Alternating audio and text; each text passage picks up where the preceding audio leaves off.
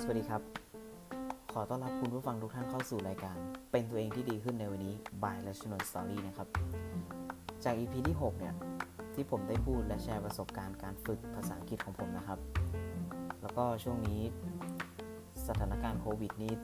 อันตรายมากครับ บริษัทผมก็สั่งให้ work from home เรียบร้อยแล้วครับ ผมก็อยากให้คุณผู้ฟังทุกท่านดูแลสุขภาพตนเองกันด้วยนะครับ วันนี้ครับ เราจะมาพูดถึงเรื่องการคบเพื่อนครับ แน่นอนครับว่าทุกช่วงวัยชีวิตของคนเราเนี่ยก็ต้องมีเพื่อนเป็นเรื่องธรรมดาใช่ไหมครับ จิมรอนเนี่ยนักธุรกิจชื่อดังชาวอเมริกันครับ ซึ่งเป็นที่รู้จักกันดีในฐานะนักเขียน และนักพูดสร้างแรงบันดาลใจ เขากล่าวว่า you are the average of the five people you spend the most time with ต้องการสื่อให้เห็นว่าการครบคนเนี่ยมันก็จะส่งผลต่อความเป็นตัวตนของเราด้วยครับคำกล่าวที่บอกว่าตัวคุณเนี่ยคือค่าเฉลี่ยของคน 5 คน ที่คุณใช้เวลาอยู่ด้วยมากที่สุด นั่นจึงแสดงให้เห็นว่าคนรอบข้างที่เราคบหาด้วยนั้นเนี่ยมีความสำคัญต่อทัศนคติและความคิดของเรามากแค่ไหนครับ เคยได้ยินไหมครับ ที่เรามักจะได้ยินคนอื่นพูดกันว่า อยากเป็นคนแบบไหนให้คบคนแบบนั้น ถ้าเราแวดล้อมไปด้วยคนที่ใช่เนี่ย มันก็จะส่งผลให้ชีวิตเราดีขึ้นไปด้วยครับ ซึ่งเว็บไซต์ Psychology Today เนี่ย มีการศึกษาที่น่าสนใจอย่างหนึ่งครับ เกี่ยวกับเรื่องนี้ ว่าด้วยเหตุใดเราจึงต้องเลือกคบเพื่อนอย่างชาญฉลาด ข้อแรกเลยเนี่ย เขาบอกว่า เพื่อนที่มีวินัยเนี่ยจะช่วยให้เราควบคุมตัวเองได้ดีขึ้นครับ คือหากใครที่จัดอยู่ในจำพวก ไม่เคยทำสิ่งใดได้ตลอดรอดฝั่งเนี่ย ผลการศึกษาที่เผยแพร่ใน Physiological Science เมื่อปี 2013 เนี่ยเขาได้ระบุไว้ครับว่า การได้อยู่ใกล้ๆ กับเพื่อนที่มีวินัยในตนเองเนี่ย จะช่วยให้เราสามารถควบคุมตนเองได้ดีมากยิ่งขึ้นครับ เพราะว่า คนเหล่านี้เนี่ยจะช่วยให้เรามีแรงฮึดในการมุ่งมั่นทำสิ่งต่างๆ ให้สำเร็จครับ ซึ่งการควบคุมตนเองเนี่ยมีความสำคัญอย่างยิ่งต่อการบรรลุเป้าหมายระยะยาว เหมือนที่ผมได้พูดใน EP ที่ 5 นะครับว่า การที่เราไปอยู่ในสังคมของคนเก่ง มันทำให้เราเพิ่มประสิทธิภาพให้ตัวเองได้มากแค่ไหน ต่อมาเนี่ยข้อที่ 2 เนี่ย เขาบอกว่าเพื่อนมีอิทธิพลต่อการตัดสินใจของเราครับ คือบ่อยครั้งที่เพื่อนฝูงมักมีอิทธิพลต่อความคิดของเราในการทำสิ่งต่างๆเนี่ยผลการศึกษาที่เผยแพร่ใน Journal of Consumer Research เมื่อปี 2014 เนี่ยพบว่าเวลาที่เราไม่สามารถหักห้ามใจต่อสิ่งยั่วยวนใจต่างๆ เนี่ยซึ่งอาจจะไม่ดีต่อกระเป๋าเงิน หรือแม้กระทั่งสุขภาพหรือส่งผลกระทบระยะยาว ต่อการดำเนินชีวิตของเราเนี่ย บางครั้งครับ เพื่อนก็เป็นแนวโน้มที่จะผสมลงและเห็นดีเห็นงามไปด้วยกับเรานั่นเอง ในข้อนี้ครับสำหรับวัยรุ่นแล้วเนี่ยเพื่อนเนี่ยเป็นบุคคลที่มีบทบาทสำคัญต่อพวกเขาอย่างมากครับ เพราะว่าในวัยนี้นะครับเพื่อนแทบจะเป็นเหมือนโลกทั้งใบ แน่นอนครับว่าวัยรุ่นใช้เวลากับเพื่อนมากกว่าคนอื่นๆ แม้แต่ในคนในครอบครัว ความคิดการกระทำรสนิยมและทุกอย่างล้วนได้รับอิทธิพลจากกลุ่มเพื่อนที่วัยรุ่นคบครับ อมาข้อที่3เนี่ยเขาบอกว่าเพื่อนที่มีอยู่ในโซเชียลมีเดียเนี่ยเยอะมากไปก็ส่งผลต่อระดับความเครียดครับ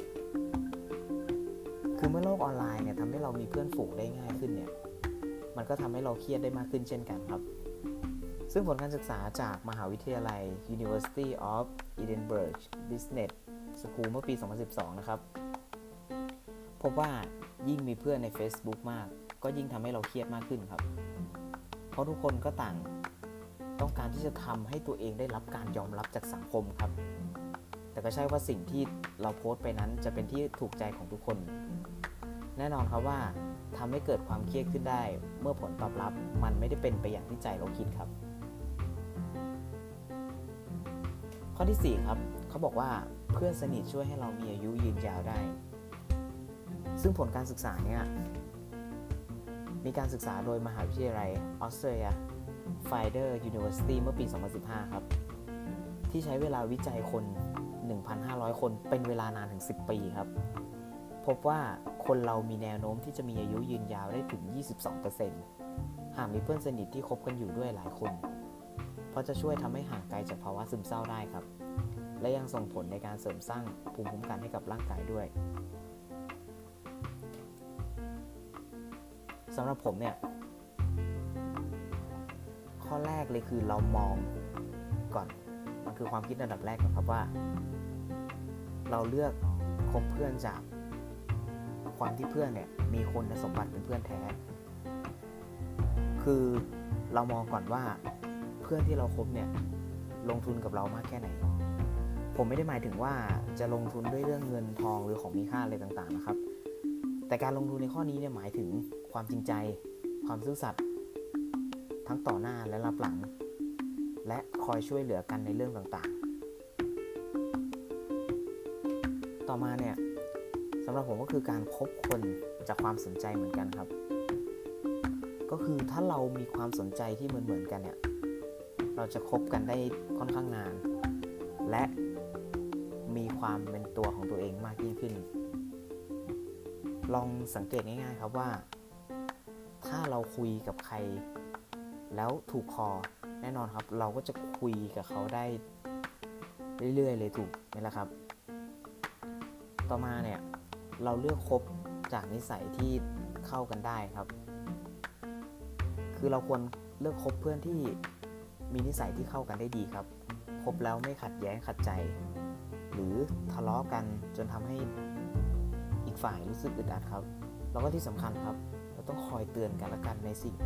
ที่อีกฝ่ายเนี่ยกำลังจะทำผิดหรือเห็นว่ามันไม่ควร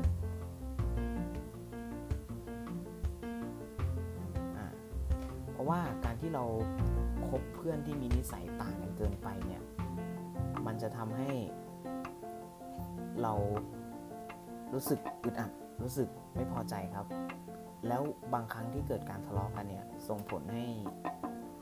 มันเกิดปฏิกิริยาที่ค่อนข้างจะบานปลายครับ แล้วข้อสุดท้ายสำหรับผมเนี่ย เราควรครบเพื่อนที่เสมอกันครับ หรือถ้าพูดง่ายๆภาษาชาวบ้านก็คือการครบคนที่ศีลเสมอกันนั่นแหละครับ เพราะว่าการครบเพื่อนเนี่ย มันก็มีผลต่อทัศนคติและการดำเนินชีวิตของคนเราครับ การครบกันเราครบกันแล้วเราควรอยู่ในสถานะที่เราเท่าเทียมกันครับ ไม่ใช่คบกันแล้วฝ่ายใดฝ่ายหนึ่งรู้สึกเหนือกว่า หรืออีกฝ่ายใดฝ่ายหนึ่งรู้สึกกลายเป็นผู้ตาม หรือต้องกลายเป็นคนรับใช้ หรือแม้กระทั่งทำให้เรารู้สึกด้อยค่าหรือไม่เท่าเทียมครับ และที่สำคัญคือไม่มองกันที่ฐานะครับ แต่เรามองที่การปฏิบัติต่อกันมากกว่า แม้เพื่อนบางคนจะมีฐานะที่ดีกว่า แต่ถ้าเราไม่ข่มกัน